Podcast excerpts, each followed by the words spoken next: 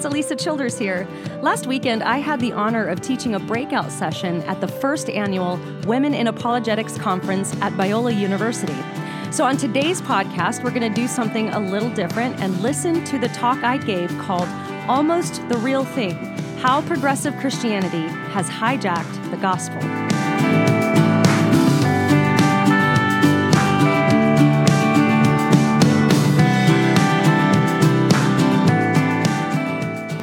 An atheist philosophy professor, his faith is challenged for the first time, dismantled, and he walks away from his faith. Or there's another familiar story that I just heard from a woman in one of the apologetics classes I was teaching at my church. Her daughter grew up in church, loved Jesus, went on mission trips, summer camp. Only she had never been exposed to any worldview other than Christianity. So she went off to college and she met a pantheist. And now she's a pantheist. Well, so these are familiar scenarios, but we're all at an apologetics conference for women, so I don't have to convince you of the importance of preparing our kids to engage intellectually with the challenges they're going to face when they leave the safety of our churches and our homes, right? This is something we talk a lot about at apologetics conferences. But there's a challenge that not many people are aware of, and it's equally as powerful and equally as dangerous. And this is a challenge that I encountered as an adult. See, much like that student whose faith was dismantled by the atheist philosophy professor, my faith was dismantled not within the walls of a classroom, but in the pews of a church. And more specifically, this was a self proclaimed evangelical, non denominational, church in the heart of Middle Tennessee, right in the Bible Belt where I live. This church be, went on to self describe as a progressive Christian community. So, how many of you have heard the term progressive Christianity? Okay. And how many of you have heard the emergent church? You've heard that term. Okay, it's very similar. We're almost always kind of talking about the same thing, except the emergent church has kind of been co opted by this term progressive Christianity. The people within the emergent church that were kind of fighting for some sort of orthodoxy lost out, and now the whole thing's just kind of called progressive Christianity. But to give you a little background of what led me to this place, I want to tell you a little bit about my story. See, I grew up in a Christian home. I grew up with parents who modeled for me what I call a very genuine Christianity. They weren't perfect, my life wasn't perfect, but I had parents who modeled prayer and repentance and Bible study. They, they openly did those things in front of me. And another key element is that it was very important to my mom that we be exposed to homelessness and uh, people who didn't have all of the things we had. So, growing up, I grew up in LA, She'd have us every weekend working the soup lines at the Fred Jordan Mission. So I regularly rubbed elbows with prostitutes and drug addicts and homeless people, watching my mom love on these people and treat them with the love of Christ, watching the power of God at work in people's lives. I, as a child, got to see the power of God transform the lives of prostitutes, transform the lives of drug addicts and uh, drug dealers. I regularly saw these things happen. And so my faith wasn't blind. I cannot say that I had a blind faith. My faith was informed, but my faith was intellectually weak and untested, and I didn't find that out until I was already a mom and attending a church in Tennessee. As Rachel mentioned before, I spent seven years on the road with the group Zoe Girl, uh, which was so much fun. We got to play all kinds of amazing venues. I got to play Madison Square Garden. I got to play the Rock and Roll Hall of Fame. I had so many amazing experiences. But at the end of our time together as Zoe Girl, it's like when we all kind of started getting married and wanting to have kids. And so I had my first baby. And I was buying into the lie a little bit that the culture tells us that, you know, my purpose is not going to be in this, you know, this baby here. And this is her, actually. That's Dylan. She's my little skeptic. That's a whole other talk, but so glad I discovered apologetics, if nothing else for her. But so she was about eight months old, and I was doing some solo music. And so this church, am I on? I think I'm on this mic here. I think, okay. Um, so, this church in Tennessee invited me to come share some music. So, I went there, I led worship. And as I shared yesterday, it was like an instant fit. We felt, my husband and I, such a connection with the people of this church. We loved the pastor. We loved how he thinks outside the box. He was an independent thinker, and I hadn't really been exposed to a lot of that. And at the time, I was seeing some things within evangelicalism that I was questioning, rightly so. There were some things we'd always been doing, like, why are we doing this? Why are we doing that? Maybe we aren't, you know, dealing with this issue with the most possible love. And he was addressing those things. And that was very attractive to us. And so we attended the church for about eight months. Eight months in, the pastor meets with me and he says, You know, I really see a potential in you. He said, I think you're really smart. And I want you to join this inner circle study ministry group. And you know, I'm telling you, I had my Bible, my notebook, my pen, like I was ready to study the Bible and go into ministry. And so I got to the first couple of classes and started to feel a little bit weird about what I was hearing, and I kind of didn't know what to make of it. And then the defining moment came about two classes in. There's about 15 of us in this really super exclusive class. And the pastor looked around and he said, Let me just kind of take the temperature of the room. And let me ask you guys, how many of you, like, still believe that the earth is 6,000 years old and that Adam and Eve like really existed. And I'm like, I mean, I had never heard any, I didn't know there were any people, let alone, well, Christians, that didn't believe Adam and Eve existed. And I'd never thought about the age of the earth. Now, as a side note, looking back with what I know now, I realize those are two very different questions with very different theological ramifications. But at the time, I just, I just thought everybody thought the earth was 6,000 years old and Adam and Eve were real people. And it was just blew my mind. And I remember looking down at the desk and feeling like I had been kicked in the gut because I didn't, I knew that it was wrong what he was saying, but I didn't know how to answer it. I didn't know how to interact with what he was even saying. So, with shame, I was just staring down at this table. And over the course of the next four months, that was just the beginning. Everything from the deity of Jesus, the resurrection of Jesus, and mostly the reliability and trustworthiness of the Bible was sort of put on this intellectual chopping block and just hacked away, picked apart, deconstructed right before my eyes and it was anguishing.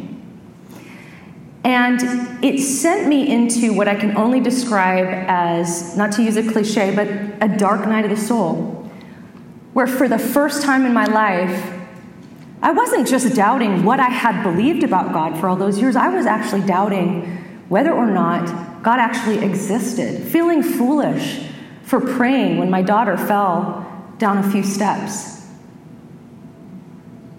See, up until that point, I didn't ever doubt my faith.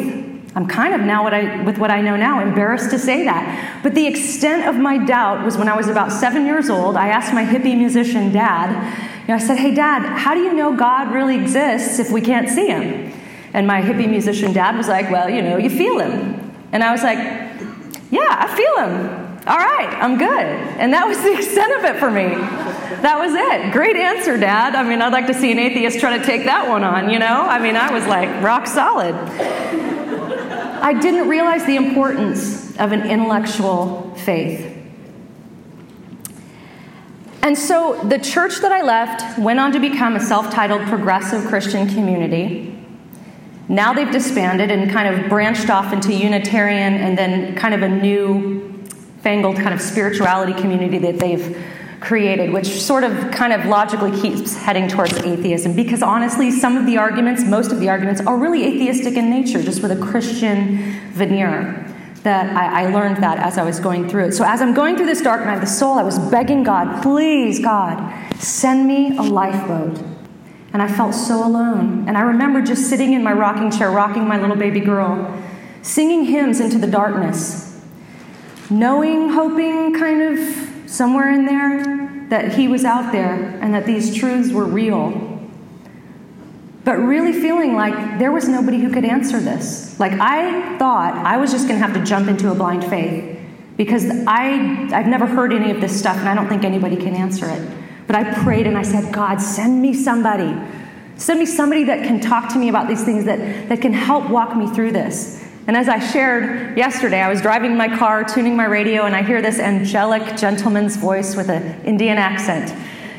And it was Ravi Zacharias, and he was just calmly and intelligently interacting with all of these objections that had come up in this class. It was like the Lord ordained that one radio program just to boom, boom, boom, address all of the things that had been going on in the class. So I got his app on my phone, and through his app, I found the Southern Evangelical Seminary's app for their yearly conference. And I started listening to all of those lectures. Then I started taking classes, and I discovered the wonderful world of apologetics, which was that lifeboat that God sent me in my dark time of doubt. And I had to laugh at Hillary's last uh, talk when she talked about the napped out.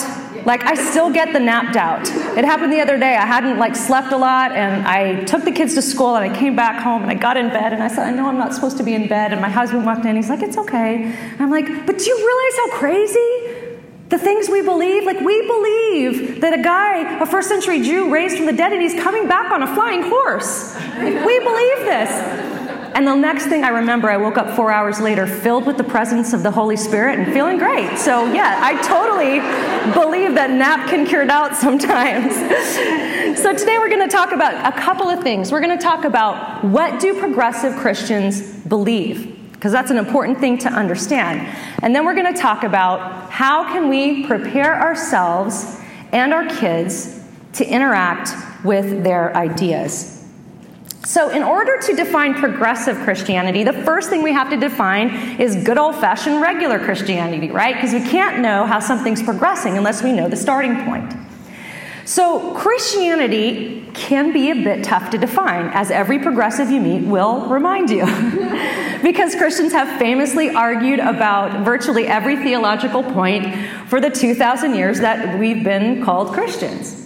So it can be a bit tough to define. But there are core beliefs. There are things that Christians have affirmed for 2,000 years and they continue to affirm that define what Christianity is, that makes Christianity unique in the world, and that always has made Christianity unique in the world. So we could look at Bible verses, we could look at doctrinal statements, we could look at creeds. But for the purposes of today's talk, we're going to look at one creed.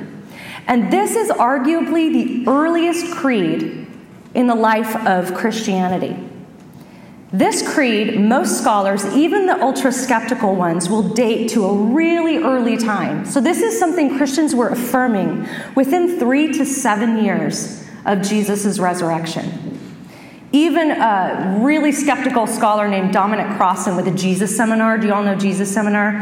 He puts this even at like 18 months after the resurrection. So it's not really controversial that this is a very early creed that is recognized as something that early Christians affirmed. Now, what's interesting is you can find this creed in your Bible. It's in 1 Corinthians 15. Now, the book of 1 Corinthians was written between 53 and 55 AD. That's about 20 years after Jesus' resurrection. But the creed that's within 1 Corinthians, the creed that Paul records in 1 Corinthians 15, is that creed that's super early. Okay, so this creed is very important. And the reason it is, is because Paul makes a distinction with this creed when he records it. He says, What I'm about to tell you is of first importance. First importance. So, right there, Paul's making a distinction that some beliefs are more important than others. He's saying, What I'm about to say here is the most important thing. All right, let's take a look at this creed. So it says, For I delivered to you, as of, here we go, first importance, what I also received. And here it goes that Christ died for our sins in accordance with the scriptures, that he was buried, that he was raised on the third day in accordance with the scriptures and that he appeared to Cephas, and then to the twelve. Then he appeared to more than 500 brothers at one time, most of whom are still alive, though some have fallen asleep. Then he appeared to James, then to all the apostles, and then he says, finally, to me, and he records his encounter with the risen Jesus. So I find four things in this creed four beliefs that were of utmost first importance for the earliest Christians. Number one, the death of Jesus, that Jesus died. Now, this may seem kind of uncontroversial, but when you're in a world where people don't even believe Jesus existed, or as in the case of Islam, that he never died, it's kind of an important belief. Now, connected with the death of Jesus is the term for our sins. Now, this is super important because right here in the earliest creed, we have the idea of substitutionary atonement starting to form, don't we? That the death of Jesus wasn't just some act of love, it wasn't just uh, Jesus being murdered by an angry mob. He actually made a sacrifice for our sins, and that's going to be really important as we continue with our talk. The third thing, according to the scriptures, and it actually says this twice in this creed. It connects the death of Jesus for our sins according with the scriptures and the resurrection of Jesus according to the scriptures. So it was very important to those first century believers that they connected their beliefs with the truthfulness, the reliability of the scriptures. Very important. Number four, the resurrection of Jesus. In fact, Paul goes on later in this chapter to connect the resurrection of Jesus with the whole thing of Christianity being true or false. In fact, he said, if Christ has not been raised, your faith is in, we've done this before, in vain, and you're still in your sins. I, essentially, he's saying, this is the Childers paraphrase, if Christ has not been raised, you can throw your Bible out the window and do whatever you want because it's not true. So these are what I would say are the core beliefs that are within that creed. This is what I'm going to call historic Christianity. Now, I'm not saying that there has never been somebody who calls themselves a Christian who doesn't affirm one of these things. I'm saying this is what defines true Christianity. This is what Christians have affirmed for 2,000 years. Yes, we argue about tongues. We argue about baptism, sprinkling, or dunking, and some other theological things. But real Christianity is going to affirm these things. So I would argue that any form of Christianity that divorces itself from the reliability and authority and inerrancy of the scriptures or divorces itself from the death and resurrection of Jesus as being for our sins, not just for some other purpose, but for our sins, is not historic Christianity. Okay, are we all tracking on what Christ, good old Christianity is? Okay. Now we're going to try to define progressive Christianity. What do progressive Christians believe? Now, this can be a bit tougher to define. The reason it's a bit tough to define is because you might find one progressive Christian that would actually affirm all of the things we just said. And you might find another that won't affirm any of them. And the reason that it's tough to define progressive Christianity is because the whole way that it's defined is different than how traditional Christianity or historic Christianity is defined. Historic Christianity is defined basically by a set of beliefs. I hate to break it down so simply. We all know it's so much more than that. But there are certain things you must believe to call yourself a Christian. You have to believe Jesus existed. You have to believe that he died for our sins, that he was resurrected. There are certain things that you must believe in order to call yourself a Christian. Well, progressive Christianity is not defined that way. It's more defined through a postmodern lens of relativism. So it's the idea that Christianity itself is progressive. This is why progressive Christians and historic Christians can't even hardly ever talk to each other because they are, they are talking from completely different ballparks. Like, we're not even in the same ballpark. So, progressive Christianity, if I had to bring it down to one tenet, is really the idea that Christianity itself is progressing. Let's look at the word progress, what that means. According to dictionary.com, it's a movement toward a goal or to a further or higher stage, developmental activity, advancement in general, growth, or development, continuous improvement. So I think we would all agree that progress can be a really good thing right? We want to progress in our faith. We want to progress and grow in our knowledge of the Word of God. We want to progress and grow in our ability to uh, manifest the fruits of the Spirit in our life. We want to grow in our understanding of Jesus. We want to become mature Christians. That's progress. But there's a big difference between us progressing in our understanding of an objective truth and that objective truth itself changing. Does that make sense? So we progress in our faith, but the eternal truths of who God is don't change. And that's sort of the biggest disagreement between progressive Christians and historic Christians. There's another category that I've discovered, which I'm going to talk about in a second after a blog post I wrote. There's a, there's a second or third category in here, and that's Christians who are progressive Christians who don't realize they're progressive Christians. I met a lot of, I like helped them discover that they're actually progressive after I wrote this blog post. We'll talk about that in a second, but that's because they are seeing their Christianity through that relativistic, pluralistic lens, but they don't realize it. But we know from Hebrews 13 8 that Jesus Christ is the same yesterday, today, and forever. He doesn't change. So, to get some kind of an idea of the language they use and how we can even get to a better understanding of what progressive Christian, Christians believe, let's go to some progressive Christian thought leaders and see what they have to say.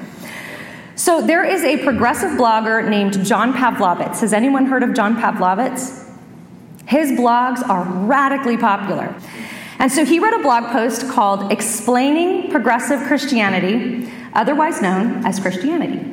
So he's kind of saying the same thing I am. I'm saying Christianity is only one thing. He's saying it's only one thing. We agree on that. We disagree on what it actually is.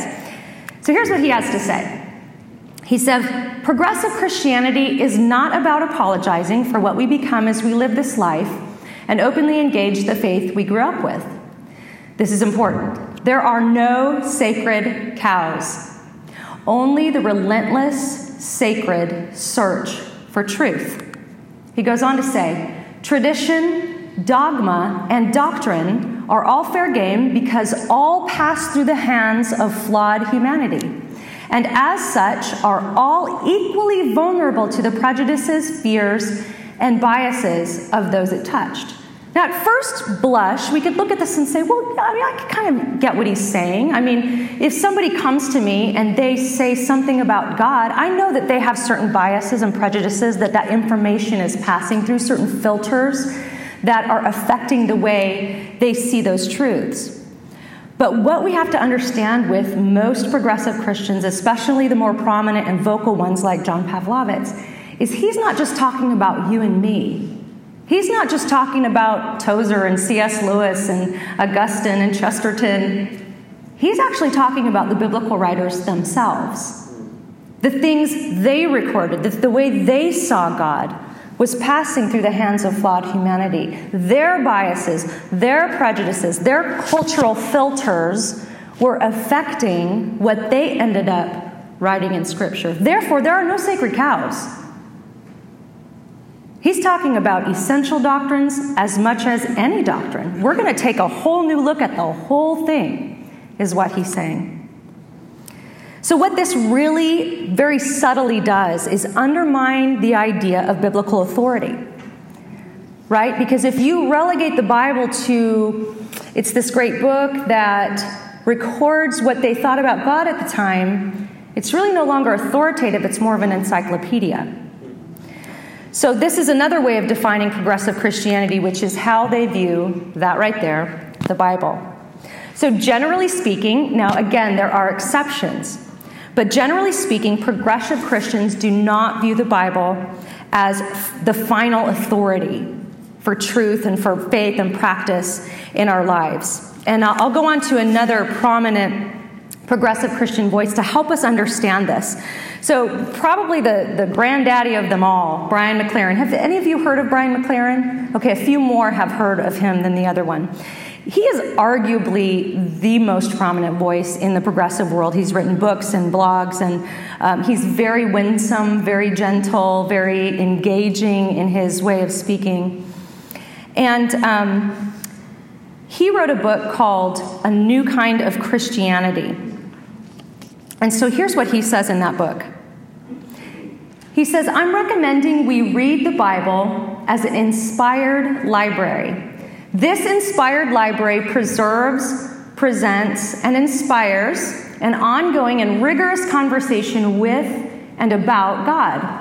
A living and vital civil argument into which we are all invited and through which God is revealed. And then he goes on to say later in that chapter Scripture faithfully reveals the evolution of our ancestors' best attempts to communicate their successive best understandings of God. As human capacity grows to conceive of a higher and wiser view of God, each new vision is faithfully preserved in Scripture like fossils in layers of sediment. Okay, so let's unpack what he's saying here. Scripture faithfully reveals the evolution of our ancestors' best attempts. So when Moses recorded what he recorded in the first five books of the Bible, that was his best attempt to communicate for us what people believed about God at that time. See, again, he's not talking about you and me. This goes back, all of this goes back to an attack on the Bible.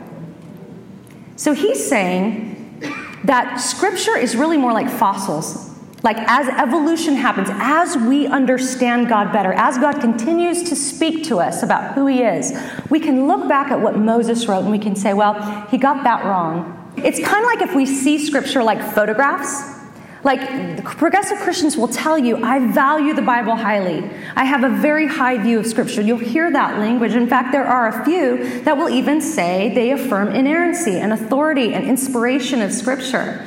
But what they mean by those words is very different what, than what we mean. So they'll, they'll say that they have a very high view of Scripture, but they're looking at it from a completely different lens. They're looking at it like a dusty set of encyclopedias. Oh, what did they believe in, you know, what did the Jews believe in 500 BC? Let's, you know, we can look at this and kind of get a picture of what they understood about God at that time. You know, the whole sacrificial system, you know, they thought they heard that from God, but now we've grown to a higher and wiser view. We know that wasn't really God talking.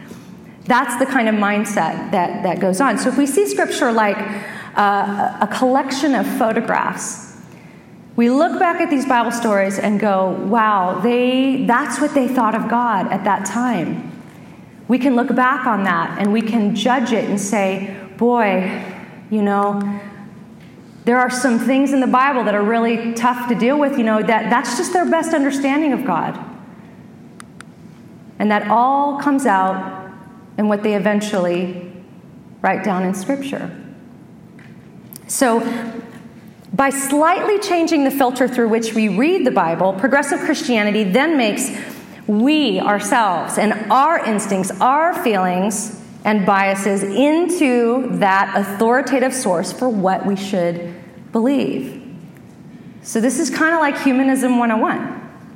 This is really like now I am the final authority for my life. And that is why you can have one progressive Christian affirm the resurrection and another one not affirm the resurrection.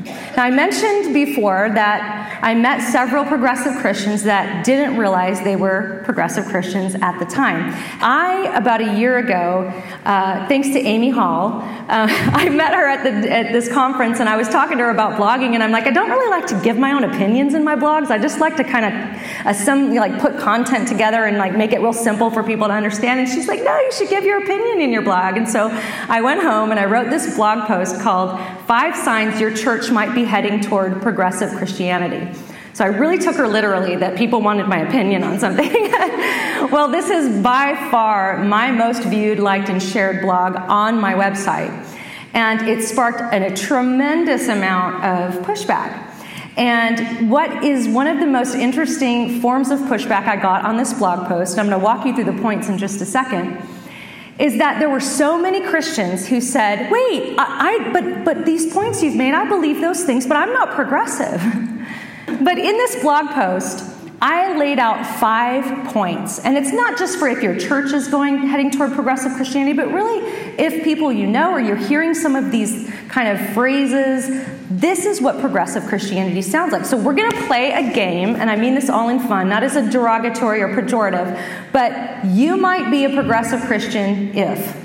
Okay, you know Jeff Foxworthy, like you might be a redneck if. We're going to play a game of you might be a progressive Christian if. And these are the five points I had in my blog post.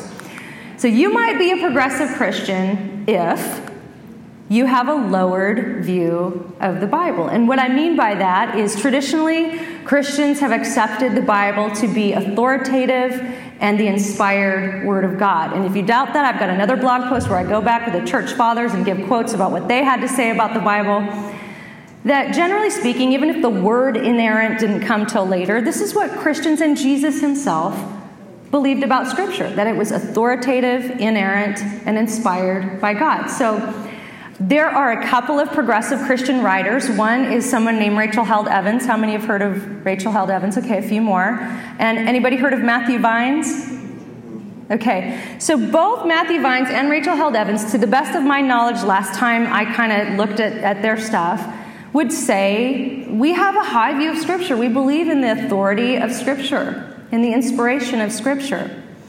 But Matthew Vines, as some of you know, spent two years poring over the scriptures and came out on the other side of it believing that the Bible doesn't just affirm same sex relationships, but actually celebrates them. And we are the ones who are being harmful and sinful for having this idea about homosexual couples uh, that is just, in his opinion, completely ungodly. And actually, he used the word harmful. He told Sean McDowell in a debate that your belief, just your view of this, is harmful. But he says he believes in the inerrancy, authority, and inspiration of Scripture. So it's sort of like Mormons and Jehovah's Witnesses. If you've talked to a Mormon or a Jehovah's Witness, you know that they'll use some of these same words, but they mean very different things when they use them. So, a good thing that I think it was Mary Jo talked about is to ask the question what do you mean by that? What do you mean by inerrant? What do you mean by authoritative? What do you mean by inspired? And I can even say from personal experience in this church I was in, I asked the pastor point blank, Do you believe the Bible is divinely inspired? And he said, Absolutely, 100% I do. And because of his answer, I stayed with the class even longer. But what I came to discover as the class went on is that what he meant by inspired was that the Bible was inspired by God, but really on the same level as like a C.S. Lewis or a Tozer or some great preacher of the past, and he even compared it to his own sermons. It's inspired on that level. And so he's affirming the word but changing the meaning. So, some things you might say if you have a lowered view of the Bible is you might hear this phrase the Bible is a human book. It's partially true, right? You might hear a progressive Christian say, I disagree with the Apostle Paul on that issue. I think Paul got that wrong. Remember, we're evolved now, we're at a higher, wiser view. You might hear, or you might say, if, if you're a progressive Christian, the Bible condones immorality like rape and slavery. So we are obligated to reject what it says in certain places in order to be right with God. The second thing, you might be a progressive Christian if you emphasize feelings over facts. Again, that's making yourself the authoritative source for truth rather than the scripture. So you might say, well, that Bible verse doesn't resonate with me. You might say, I thought homosexuality was a sin until I met and befriended some gay people. You might say, I just can't believe Jesus would send good people to hell. And see, all of those phrases I just used are very feelings based, they're, they're very uh, subjective, right? Feelings over facts. You might be a progressive Christian if you are open to reinterpreting essential Christian doctrines. Now, I'm not just talking about taking a second look at, you know, continuationism or cessationism. I'm, I'm talking about taking a second look at the virgin birth and the, the deity of Jesus. And by the way, all these phrases I'm giving you that you might say if you're a progressive Christian, I didn't make any of them up. I've gotten accused, people have said, you know, you're just exaggerating. No, I heard these out of the mouths of a progressive Christian or took them off of a blog or out of a book. These are verbatim. So, if you're open for the essentials to be reinterpreted, you might say something like the resurrection of Jesus doesn't have to be factual to speak truth. We can learn a great, truthful story from a mythical situation, more like an allegory or like a myth. You might say the church's historic position on sexuality is archaic and needs to be updated within a modern framework. See, the progressive Christian mind is usually going to be in step with culture. You might say the idea of a literal hell is offensive to non Christians and needs to be reinterpreted. You might be a progressive Christian if historic terms get redefined. If you tend to redefine key terms, I talked about that term inspiration getting redefined. You might say something like, God wouldn't punish sinners, He is love. Or, sure, the Bible's authoritative, but we've just misunderstood it for the first 2,000 years of church history. You might say, it's not our job to talk to anyone about sin, it's just our job to love them. Which, of course, requires redefining the word love, doesn't it? You might be a progressive Christian if the gospel means something more along the lines of social justice rather than blood atonement. Remember how I talked about how important that part, Jesus died, the for our sins part? One of the major key factors with progressive Christians is a denial of not just substitutionary atonement or penal substitutionary atonement, whatever you want to call it. I'm talking just blood atonement in general.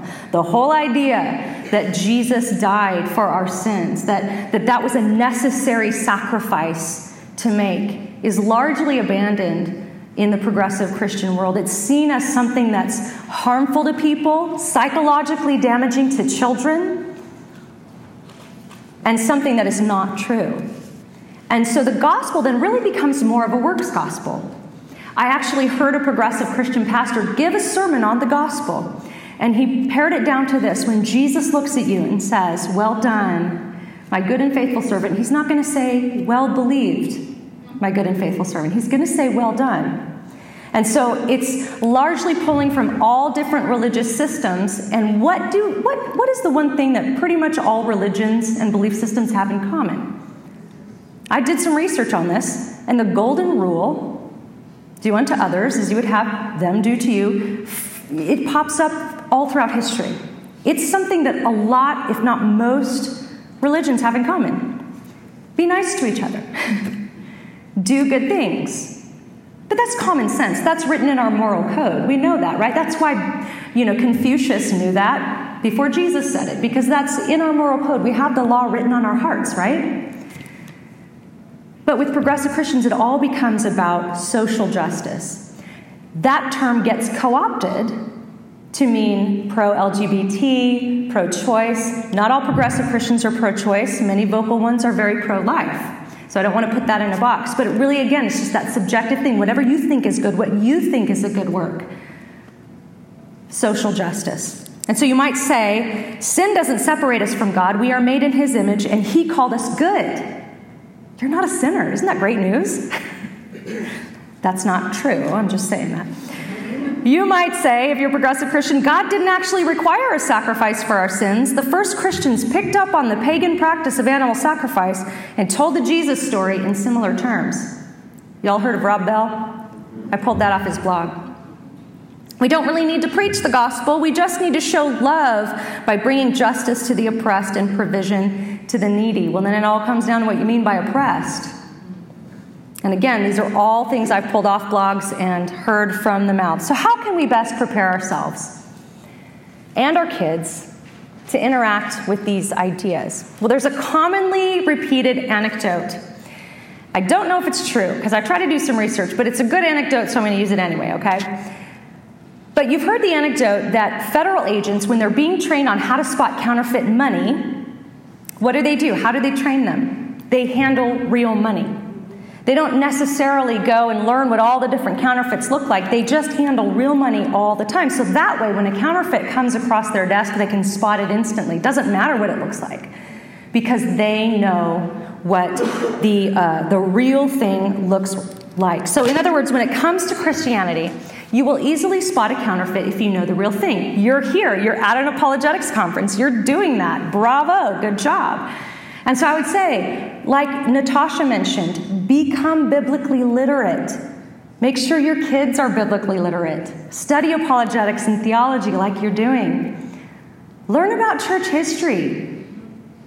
Really, I have found in so many conversations with progressive Christians that it really comes down to knowing church history because they will misrepresent a lot of our church fathers and, and uh, exploit the weaknesses of some of our uh, saints of the past and you know focus on that rather than the good they did and it can be a tricky thing But if you know the real thing, you'll be able to spot the counterfeit. And that's the main point, and that's what we need to, to give to our children. So remember my little girl I showed you in the beginning. That's not my little girl. But you don't know that because you don't know her. I know her, and I know that's a picture of a little girl I found on the internet that looks a lot like my real daughter. You get the point. There's nobody in my family that would be fooled by this picture. They don't have to study that picture to know that's not my daughter. They know instantly. You probably didn't know that because you don't know her. But if you know the real thing, you will always be able to spot the counterfeit. If you want to learn more about this, you can go to my website, alisachilders.com. If you click under popular posts, you'll find that blog post entitled Five Signs Your Church Might Be Heading Toward Progressive Christianity. I've also got a podcast. It's my very first podcast. Uh, that I recorded called What is Progressive Christianity? And I covered some of this and a little bit more. I interacted with some more of the arguments I've gotten from progressive Christians in that podcast. But ultimately, I have a heart for progressive Christians. I love them. I find them typically to be very sincere, very genuine in wanting to do the right thing and to get it right. But when you divorce yourself from the reliability and the authority of Scripture, it's, it's whatever you want it to be, and that's chaos, and it doesn't lead to a, a firm foundation of belief. So let's pray. Father, thank you so much for this session and for taking a minute to just kind of learn about something new. I pray that uh, the, the heart of love in which it's been meant to be communicated would come across. And I just pray that we would all be aware of this issue, that we could serve you and love you and, and have a love for truth. And we pray this in Jesus' name. Amen. Thank you.